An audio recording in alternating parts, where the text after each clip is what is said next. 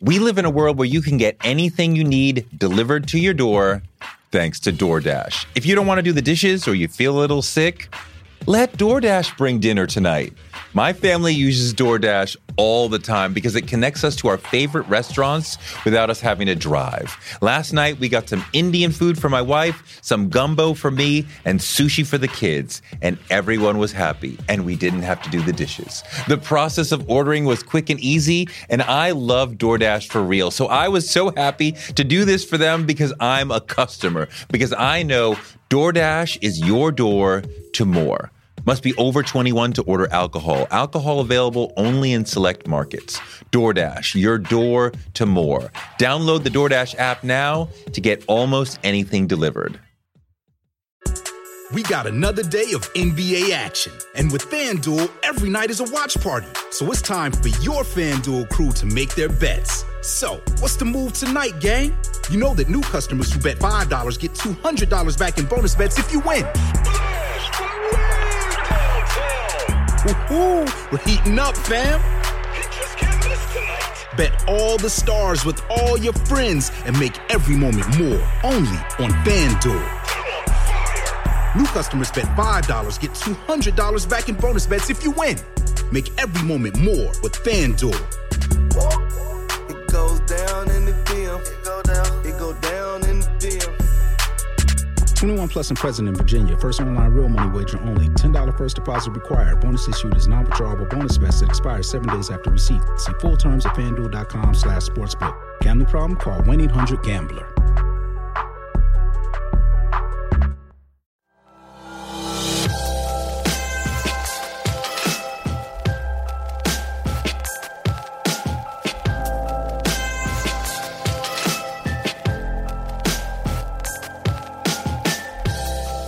Was he practicing? Was he right? Like, was he writing? Because I know he wasn't just coming off the top. No pen. I remember an artist one time. I'm not gonna say no names because he's not in good shape right now. But I remember doing a song with an artist, right? And he, we went in the studio. He gave Big a pen and a pad, and Big was like, "All right, thanks." Then pulled out a bunch of weed and started crushing up on the pad. So I had to go use the bathroom. Check it. I went to go use the bathroom. So I'm in the bathroom taking a shit. So the dude comes in on the phone. He's calling his label. He's like, hey, yo, look, I can't work with this dude. He's crazy unprofessional. You know what I mean? I give him a pen and paper. He get, he start crushing his weed up on it. Like two hours don't went by. So now at this point, I'm done, but I can't get up because he know I'm with Big. I'm waiting for him to get out of the bathroom. You know what I mean? So I'm like, damn, I got my feet on the door. Everything. I'm like, damn, this dude here, man, just get the hell out of the bathroom. So then I go back to the room. I tell Big, I'm like, hey, yo, homeboy was just on the, on the phone call talking about how unprofessional you are and da da da da. He know I was in the bathroom, but Big was like, well, he don't know how I work. So then Big about another hour went by. You can see dude getting stressed. The dude was like, yo, y'all set up in there. I'm ready. And homeboy was just like, you ready? You didn't even write nothing down. Big was like, I don't need to write it down. I'm ready. Set me up. And went in. But he gave Big a pen and a pad. Big said, thank you. Like he knew that's what he needed to crush his weed up on. Biggie Smalls, the notorious B.I.G., is one of the greatest MCs of all time. And when a new documentary about him came out on Netflix called I Got a Story to Tell, I was like, Psh, I don't need that. I know that story. No. I watched the doc. It's fantastic. I learned a lot about him. I was super entertained. It is a fantastic documentary. Definitely check it out. I talked to the director, uh, one of Biggie's friends, and one of the people who are running Biggie's estate, who, of course, was a friend, but is now running the estate to take care of his kids and make sure that everything is good for them. This is an extraordinary conversation. If you want to listen to half of it, you got it. If you want to listen to the whole thing, go to patreon.com slash Touré Show for $5 a month. You subscribe to us on Patreon, help us keep this show going. Let's get into it. It's the Biggie documentary, I Got a Story to Tell on Touré Show.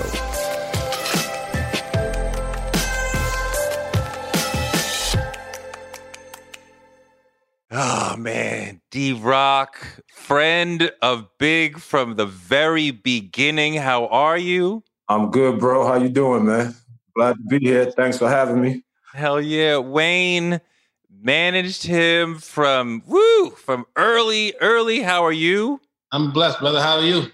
I'm good. And Emmett, You came and went. Did you did you ever meet him, or when did you become a fan of Biggie's? Yeah, never met him. About the same age. We both have a lazy eye, but but that's about all we got. Yo, let me keep it a hundred with you because there's been like a lot of hip hop documentaries. I lived the culture from Rapper's Delight, so a lot of them I watched, and I'm like, yeah, that's cool. I, you can't really teach me nothing because I lived this culture. I wrote about it. Da, da, da. So when it's like, okay, Biggie documentary, I'm like, okay, that's cool. Like, you ain't gonna teach me nothing about Big. Like, I know Big from like the day one from party and bullshit. So like, you know, whatever. and then I watched the shit and I was like, yo, this shit is crazy. I learned a lot. I, I, I, I, you took me back to the feeling of the ride of like him starting, you know, and going through it. But just like musically, you know, when you have him and Max Roach and you're explaining the relationship between him and the jazz man down the street who he met who he knew, who helped him understand. And I was like, yo, it is like bebop, jazz, drum rhythms. It's not a normal like hip hop flow, which like, you know, incinerates the beat, but like moves with the beat in its own way. I hadn't really thought about it in relation to like hip classic jazz drumming before. I, I D-Roc, I thought that was crazy. Had you made that connection for yourself? I, I told Wayne Emmett that the other day. I was like, yo, when I saw that, I'm still learning. How about that? That sounds crazy. I learned that. I was like, okay, that's the little secret. And then when the guy was actually playing it, I was listening. I look, I said, yo, and being in the studio with him, I see it. So it's a different, I got, you know, like a different vision of it. So I can see. I think Wayne agreed on me on that too. We both was looking at each other like, okay. That, that's some other shit right there. Yeah. That, that was yeah. definitely It makes sense. Yeah.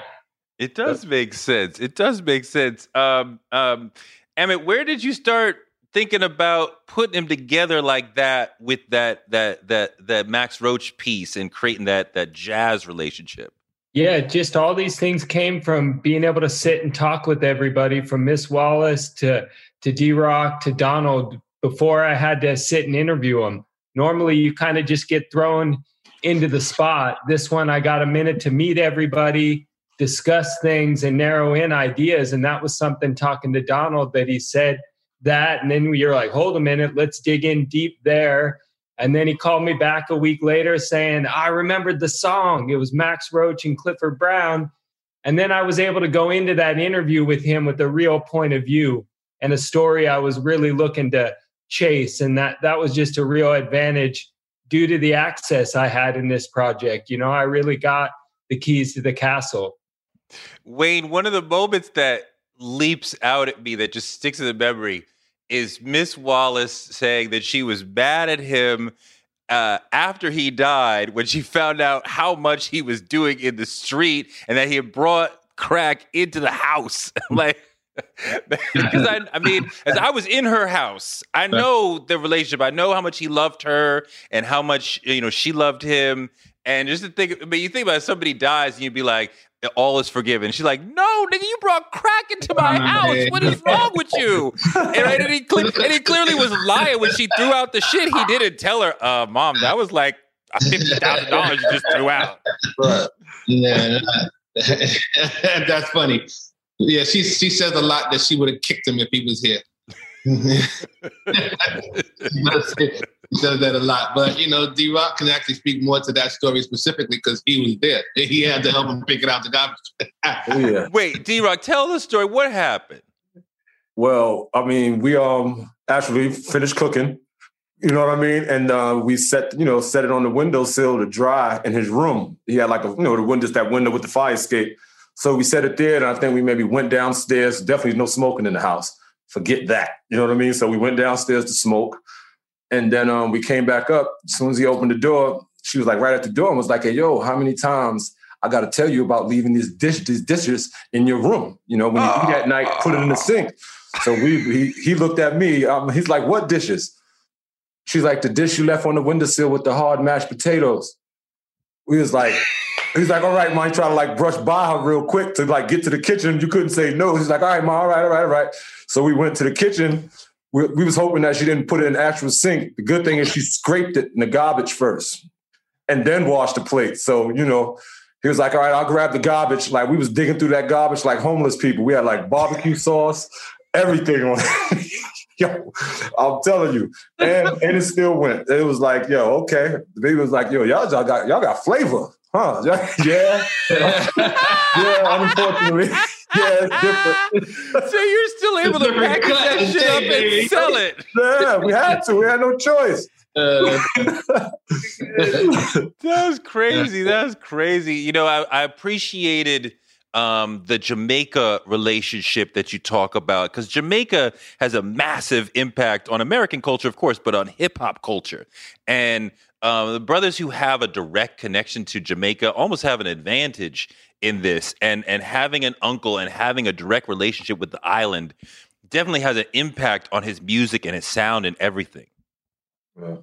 And I mean- speak to that. Or go ahead, Wayne. Go ahead, speak to I, that. was- I was just, I was just going to say that um, it does, right? Um, but what's crazy for Christopher is that um, I think the influence was more about him as, as a person, right? Um, that triggered into the other thing. The other things for him didn't matter at that point because I don't think he was thinking about those things the way that we're seeing it now, right?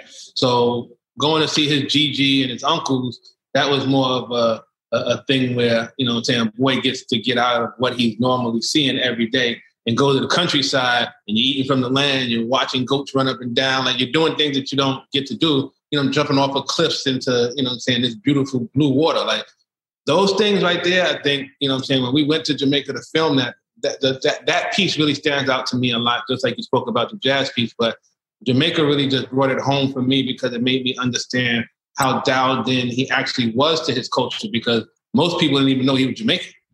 Right. Right. You know, well, you and can hear it Can in. I, can I- can I chime in real quick? Please, yeah, please. up on that.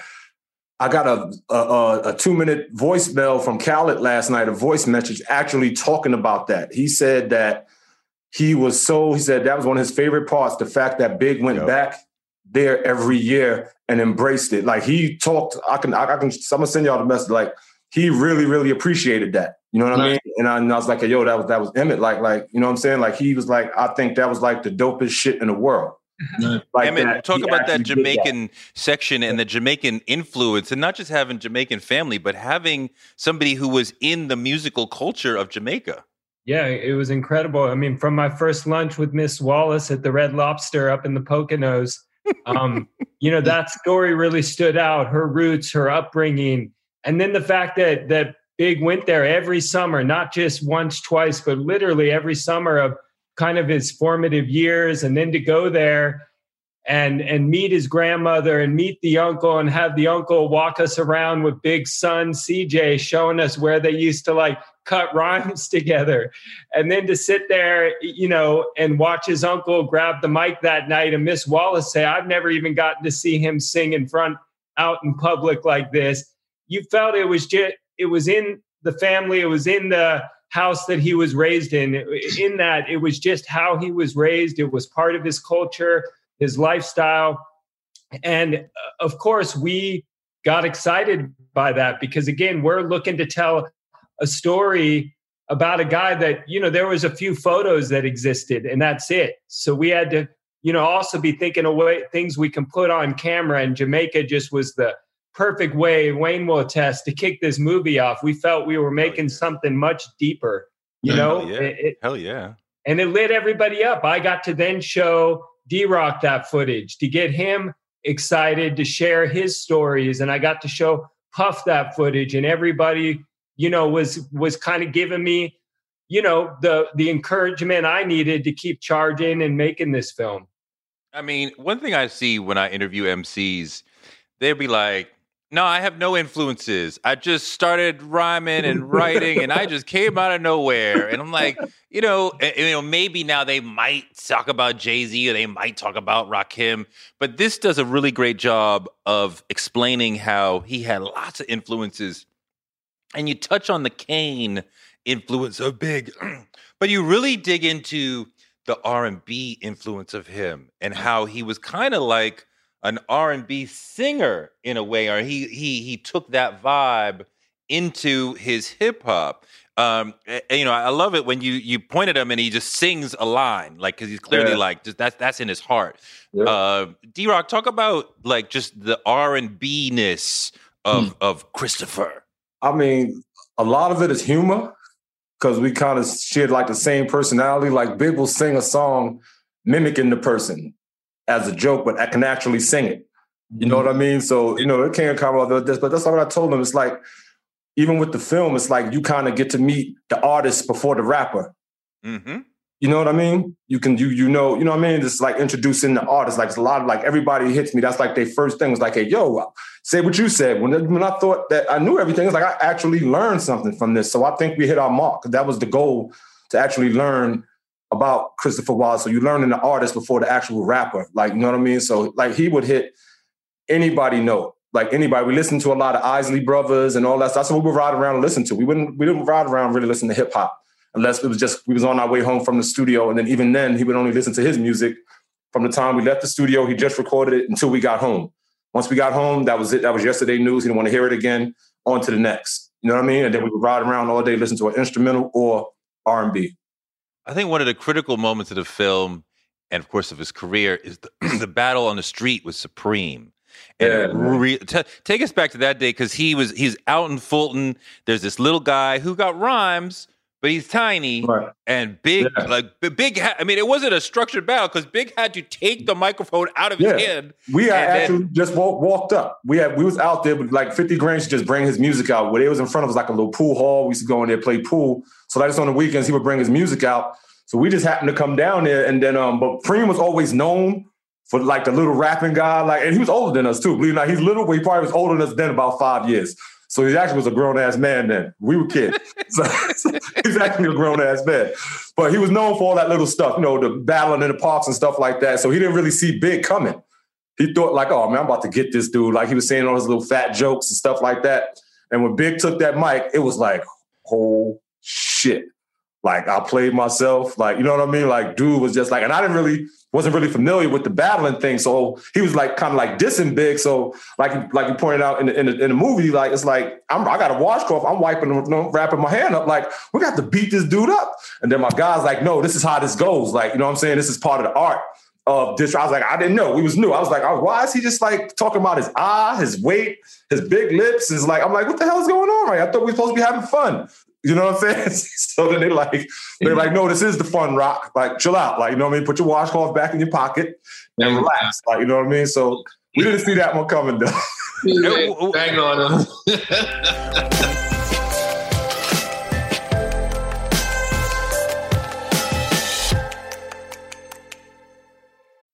We live in a world where you can get anything you need delivered to your door thanks to DoorDash. If you don't want to do the dishes or you feel a little sick, let DoorDash bring dinner tonight. My family uses DoorDash all the time because it connects us to our favorite restaurants without us having to drive. Last night, we got some Indian food for my wife, some gumbo for me, and sushi for the kids, and everyone was happy, and we didn't have to do the dishes. The process of ordering was quick and easy, and I love DoorDash for real. So I was so happy to do this for them because I'm a customer, because I know DoorDash is your door to more. Must be over 21 to order alcohol. Alcohol available only in select markets. DoorDash, your door to more. Download the DoorDash app now to get almost anything delivered. One of the people who helped inspire me to want to be in broadcasting is Oprah Winfrey. She's an inspiration for so many of us, but her daytime talk show was so incredible. And it told me that you could be black and authentic and real on TV. And that made me want to do it too. Black Stories, Black Truths is NPR's new collection that's a celebration of blackness. Each of NPR's black voices are as direct, varied, distinct, and nuanced as the black experience itself. In the Black Stories, Black Truths collection, you'll hear stories of joy, resilience, empowerment, and how to create world shifting things out of struggle. Every episode is a living account of what it means to be black today, told from a unique black perspective. black perspectives that haven't always been centered in the telling of America's story, but now they are the story. On NPR's Black Stories, Black Truths, you'll find a collection of some of NPR's best podcast episodes celebrating the Black experience. Hear a feed of episodes from across NPR's podcasts that center Black voices. Turn on NPR today and hear a range of voices as varied, as nuanced, and as Black as we are. Stories should never be about us without us. Listen now to Black Stories, Black Truths from NPR, wherever you get your podcasts. Influencer. It's a word that gets tossed around a lot these days. There is a woman who went the distance, who broke ground as the first true influencer by living a remarkable life. Her name, Elizabeth Taylor. I'm Katy Perry. This is the story of the original influencer. This is Elizabeth the First. Elizabeth the First, the podcast, wherever you listen.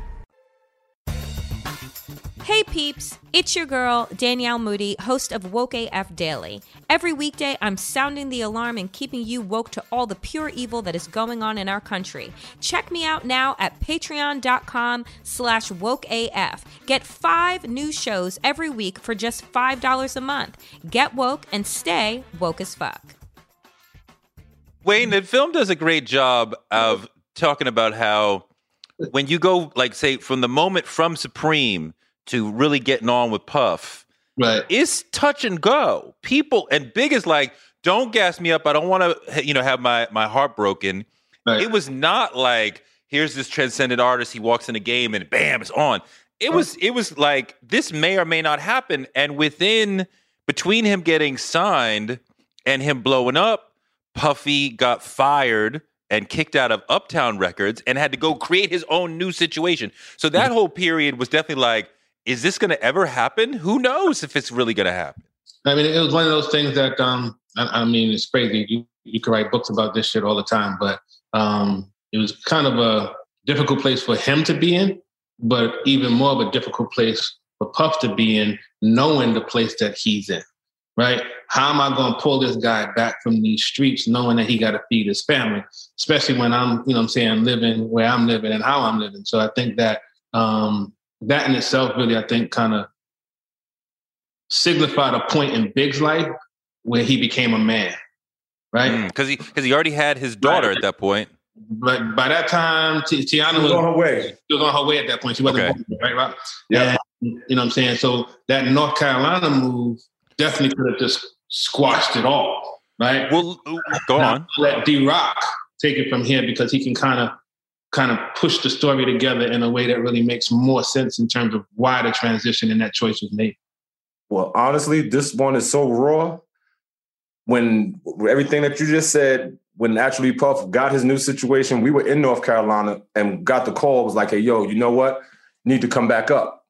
And we was debating, debating on it, like, should he come back up or not? Should we come back up? And he was like, well, you know what? Jan's about to have the baby. We got a free ticket up there. We ain't got to pay for it. Let's just go. You know what I mean? Or we can keep the money that they paid for the plane ticket and add to the re-up. You know what I'm saying? and then come back down without nobody knowing. So I was like, well, you know what? Let's just go. I kid you not. We got up to New York, called back down there to tell them that we made it safe, and the police answered the phone in the house. That's when the decision was made. It was a wrap. The police answered the phone In North in New- Carolina, in when right because to the call. because you did not talk about he did what six months in prison in like North Carolina. Island, yeah, he went to Rikers Island. That was that was like a horror story. Ms. Wallace, boy, that was when she was at her worst then, boy. He had when he ended up going to Rikers Island, she bailed him out and stuff like that. But he didn't do any time in North Carolina. That was for something that happened on Fulton Street, just like a little light possession or something. But when we left North Carolina to come to New York and just let everybody know we were safe, we called where we were, and the police picked up the phone, and we just hung up. Like, but you still got arrested anyway. yeah, and still got arrested.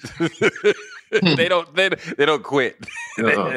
so I mean, Emmett, like you you had you got this subject who, and you portray this really well, who really had one foot in the hip hop game Yeah. and one foot in the street. And I remember Puff screaming on him like, "Yo, we got to be focused on this because you could change your life." And he's like, "Well, that sounds good, but I'm doing this steady work over here." And what you hmm. know, like it, it, it was back and forth for for a while. Yeah, yeah. I tried to treat it like every hero's journey. You want to know that there was some brushes where this maybe we'd all not be talking about this, you know, and those things were important. If you're arcing out a movie or whatever it is, you want that second act to kind of build and and have moments where maybe it won't happen. And you know, again, in classic storytelling mode, those were the important things to bring out. They were also real critical to play up against his mom and and this idea that she thought one thing was going on and really another was and that that again was something i saw clearly from doing her interviews first and then getting to talk to all the friends like whoa we're miles apart on these stories and i realized that was something to embrace and and make that part of how i could tell this story yeah it was definitely the whole mom really does not know yeah. what her son is doing. She's working and trying to provide, and he's saying, "I'm doing." Th-. I mean, were you D-Roc? Were you telling her like, "Yeah, we're going to school," I and then just going to the block? I used to be like under pressure. Like I didn't even want to like if Big would get up and leave the room, I would want to walk with him because I know if I'm sitting there by myself, she coming. she coming for me. Like you know what I mean?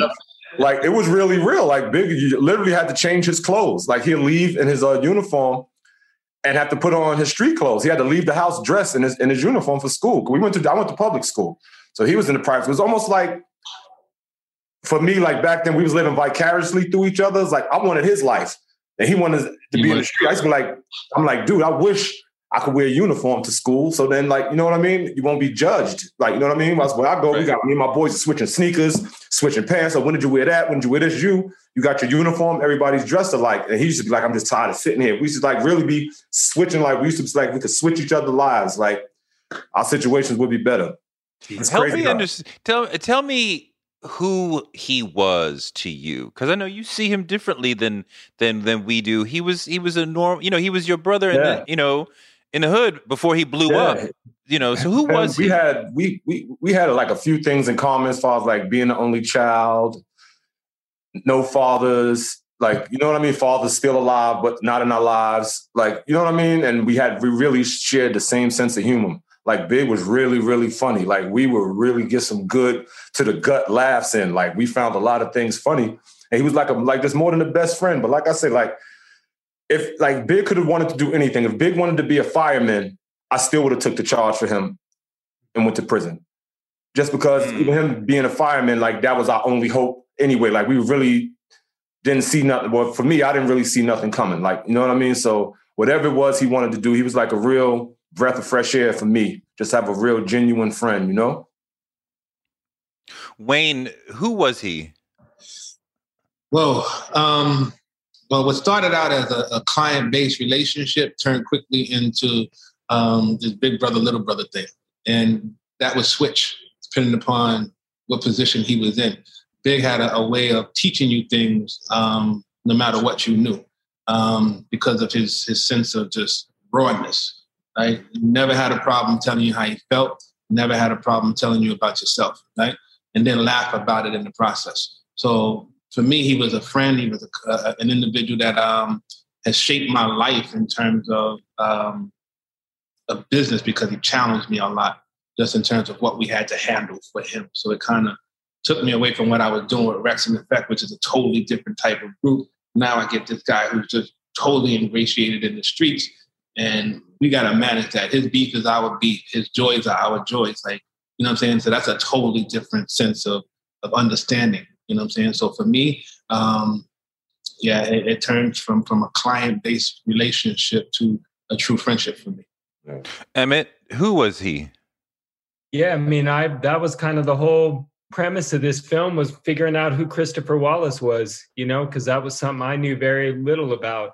I was definitely an outsider to this story. So what I picked up on real quick is that he was a good son and he had a great relationship with his mother and a they you know she did a lot to give him a good life and that's something i related to you know on a real human level So for me, he feel, felt like a great son and a great friend.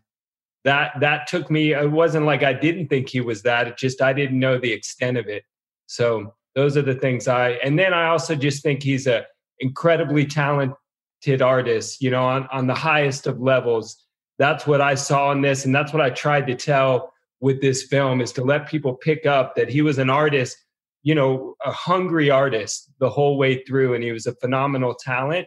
And that's something, you know, sometimes you have to get reminded of that. Um, you know, Emmett, is there a story that you you learned through the making of this that really sort of, you know, uh, encapsulates, symbolizes who he really was? Um, yeah, I remember one one that we kept trying to put in the film. It was a story about his mom told this story when he first went to Jamaica. They uh, he had this little goat that he was in love with. He just you know loved this little goat, and um, you know that night the goat is on the dinner table, and uh, and and she said that really affected him in a profound way, and he he was very emotional, and and it, his grandmother spoke of this. What does eating healthy mean to you? Whatever your eating goals, Thrive Market is the best place to get all your groceries and household essentials. And getting Thrive shipped to your door is like having a great supermarket right outside your house. I love that Thrive Market carries brands with the highest quality ingredients and ethical sourcing methods. Whether you're looking for organic kid snacks or low sugar alternatives or gluten free essentials, Thrive Market's got it, and their site lets you curate your shopping experience quickly. And as a Thrive member, I save on every order, usually about 30%, which of course I love. And when you join, you help a family in need with the membership matching program. Join in on the savings with Thrive Market today and get 30% off your first order plus a $60 gift for free. Go to thrivemarket.com slash Toure for 30% off your first order plus that free $60 gift. That's Thrive, T H R I V E market.com slash Toure. Thrivemarket.com slash Toure. At IKEA, your dream home is a blue bag away. No matter the size of your space or budget, we've got everything you need to turn your dreams into reality. And now, with new lower prices on hundreds of our most popular products, bringing the dream home is even easier. Like the gray Strandmon wing chair was 369, now $299. And the IKEA Plus 365 nine piece cookware set was $129.99, now $89.99. And hundreds more. Shop new lower prices at IKEA USA.com today same story. And I think all to say that he was a very emotional guy. You know, he cared a lot. And she then went on to say the next time she saw him cry was when Oli died. And then the time after that was Tupac. Those were the three times that she saw her son get emotional in that way. And that that story had a profound effect on me to know this vulnerability. I I, I grabbed a hold of that early and tried to make that be something you felt throughout the film. D-Roc, tell me a story about Big. Uh, let's see. I mean, I got a. Uh, I mean, I remember a point where where he was at. We were actually in the game, in the game where he was actually winning and didn't realize it because we would go down Fulton Street and make a right at that Flatbush where that McDonald's was, right there on the corner, which is still there and then he would jump out and grab something and I'll sit with the hazard lights on. So it was like a little little longer than usual this time. I'm like, damn, what's up with my boy? So he calls the phone and is like, hey, yo, come inside and get me. I'm like, like what happened? He's like, like I'm stuck in the manager's uh, office. They had to pull me in here. I got swamped by people asking for autographs and pictures. And I think that's when he really realized, like, like, yo, I can't be, you know, jumping out to McDonald's more like it's different now. Like that was one of the lessons that we really took to heart because it actually kind of scared him you know what I mean? It actually kind of scared him. That was like, you know, he was like, damn, like I can't even go get a burger no more. Like I'm like, I don't think so, bro. So that's when we, you know what I'm saying? It was, it was a good feeling and a scary feeling at the same time.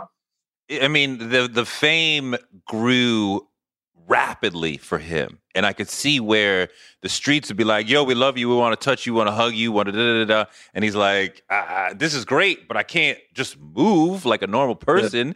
Right. And I mean, he had, he was taller and wider so he seemed larger than life. So he can't just move around and not be noticed. Yeah, he's an inch shorter than me. I'm six five. Big was what about Wow. six three, six four? Yeah. Yeah, I'm six five. So you know, they used to say we look like a number ten walking together.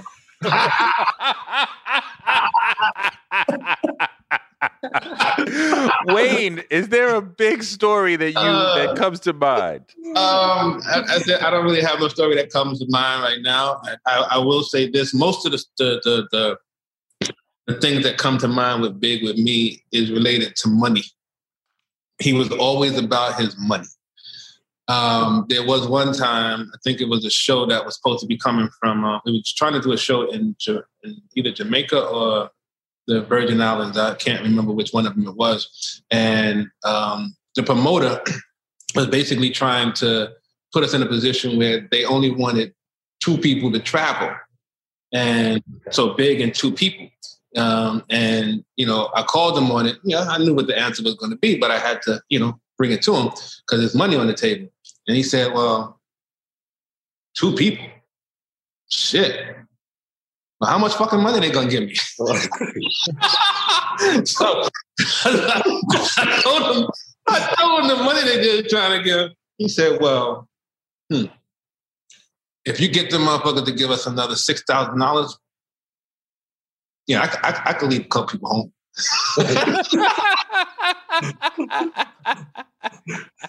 Big had those type of like moments that would make you just crap the fuck up because at the end of the day, I knew he wasn't serious. You couldn't pay him enough for him to leave his crew home, right? But he wanted me because I'm bringing this shit to him. He's giving me something to take back to them, just for me to go back later and say, "Ah, nah, he, he ain't doing it." so he set me up. Right. Um, uh, D-Roc, can we talk about the relationship between Big and Pac? The film dives into it a little bit. They were friends. Really good They friends. even- yeah. Yeah. They were really good friends. I mean, I don't know, man. Like they were really good friends. Big was really upset behind his, his death and everything. Like Big took that to the heart. Like he was that's I remember uh me calling him and he was like first thing he said was like, yo, Duke didn't deserve that. He was like, you know what I mean? He was like, dude didn't deserve that. That wasn't supposed to happen to him. Like he was just like so shocked and hurt by it. Like they used to hang out, smoke together. Pop come in town, give us a heads up. Like we meet him, go some everything. Like we literally hung out, like literally hung out together. So I don't know where that went left. I, I, I mean, I mean, I know when Who Shot Ya came out, Pac took that the wrong way because I know Big played that record for me like months before. Yeah, I was doing exactly. a story on him, say, and he that- played the record for me. And it- I remember we were standing in some office. He played it on a tape. That Yep. song is "Hot to Death," and Yep. then months later. Pac got shot, and when Yeah. Pac was running around talking about, he was bragging about. him like, "Yo, I heard that song." Yeah, a lot of people don't know that. I say that all the time. I said that record been recorded. yeah. That was actually an interlude beat off Mary's album, one of Mary's albums, something like that. And uh, I think Big was supposed to do an interlude for it, and then Puff and Mary left the studio and came back. And Big did the first verse to Who Shot Ya, and Mary was like, "Big, I love you to death, but I'm an R&B artist. There's no way in the world I can put this song on my album." But she said, "But uh, you you I'll give you this beat. You can you can never put it out as a single, but you can put it on the B side to anything you want. So then Big said, "Can I lay another verse?" Then she was like, "Go ahead." And that's when he did the second verse. That's how that, that's how that came about. Then they then they went and got Keith Murray over that beat. when he was talking. yeah, that was originally I when supposed to be an interlude. when you start talking about the Pac stuff, um, and you got and you you nail that with the relate the friendship with the two of them, you could have gone deeper into the East West stuff, right? And the you know the Faith had twins, she probably have two Pacs and all that sort of stuff. So why did you say I'm going to stay over? Because there was a period when Puff and Big were taking a lot of incoming, right? You touched on the Source Awards, but you didn't go into that side of it. And to be real, it was Death Row who was like, and Pac who was like, we're going to get you, and Suge, we're going to get you. Big and Puff were like, yo, we don't want this. We just want to make money. We don't want to have this, right? They were not trying to instigate back the way that Pac and Suge were instigating with them. So why did you not go down that route road? I mean, You that's know, not really our style. Just being like from the East Coast, like this game is like a sport to us. Like a lot of what I've noticed, like a lot of you know West Coast guys, like they come right at you. They say your name. They don't play no games. They some of them build careers off of dissing people, make albums over it. Over here, it's just a little more clever, a little more fun. Give give the audience something to figure out. Damn, is he talking about him? Or damn, is he not talking about him? It's more it's more fun more fun over here. It's like they're a little little serious over there, and then just wasn't really with it. Like you know what I mean? Because there's nothing to really say if it's not true. So he really had nothing bad to say about the guy. He was just so Right. upset that the guy had so much bad to say about him. Right. So it's like, you know what I mean? So he really had no reason to really come at him, but it was it was hard, you know? It was hard for him at the time.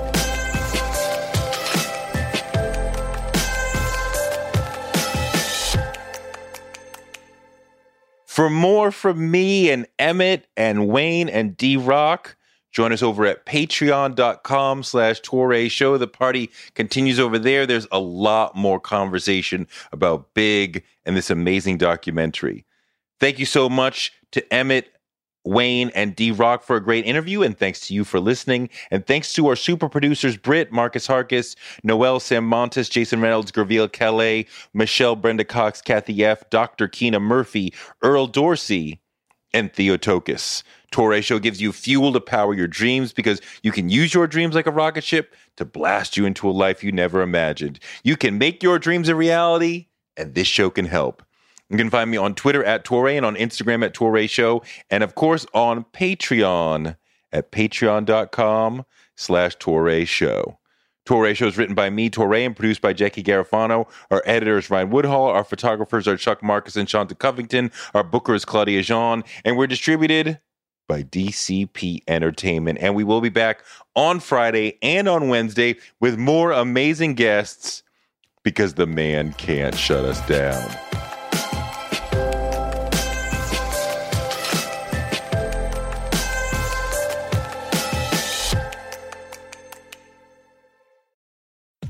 We live in a world where you can get anything you need delivered to your door thanks to DoorDash. If you don't want to do the dishes or you feel a little sick, let DoorDash bring dinner tonight. My family uses DoorDash all the time because it connects us to our favorite restaurants without us having to drive. Last night, we got some Indian food for my wife, some gumbo for me, and sushi for the kids, and everyone was happy, and we didn't have to do the dishes. The process of ordering was quick and easy, and I love DoorDash for real. So I was so happy to do this for them because I'm a customer, because I know DoorDash is your door to more. Must be over 21 to order alcohol. Alcohol available only in select markets. DoorDash, your door to more. Download the DoorDash app now to get almost anything delivered.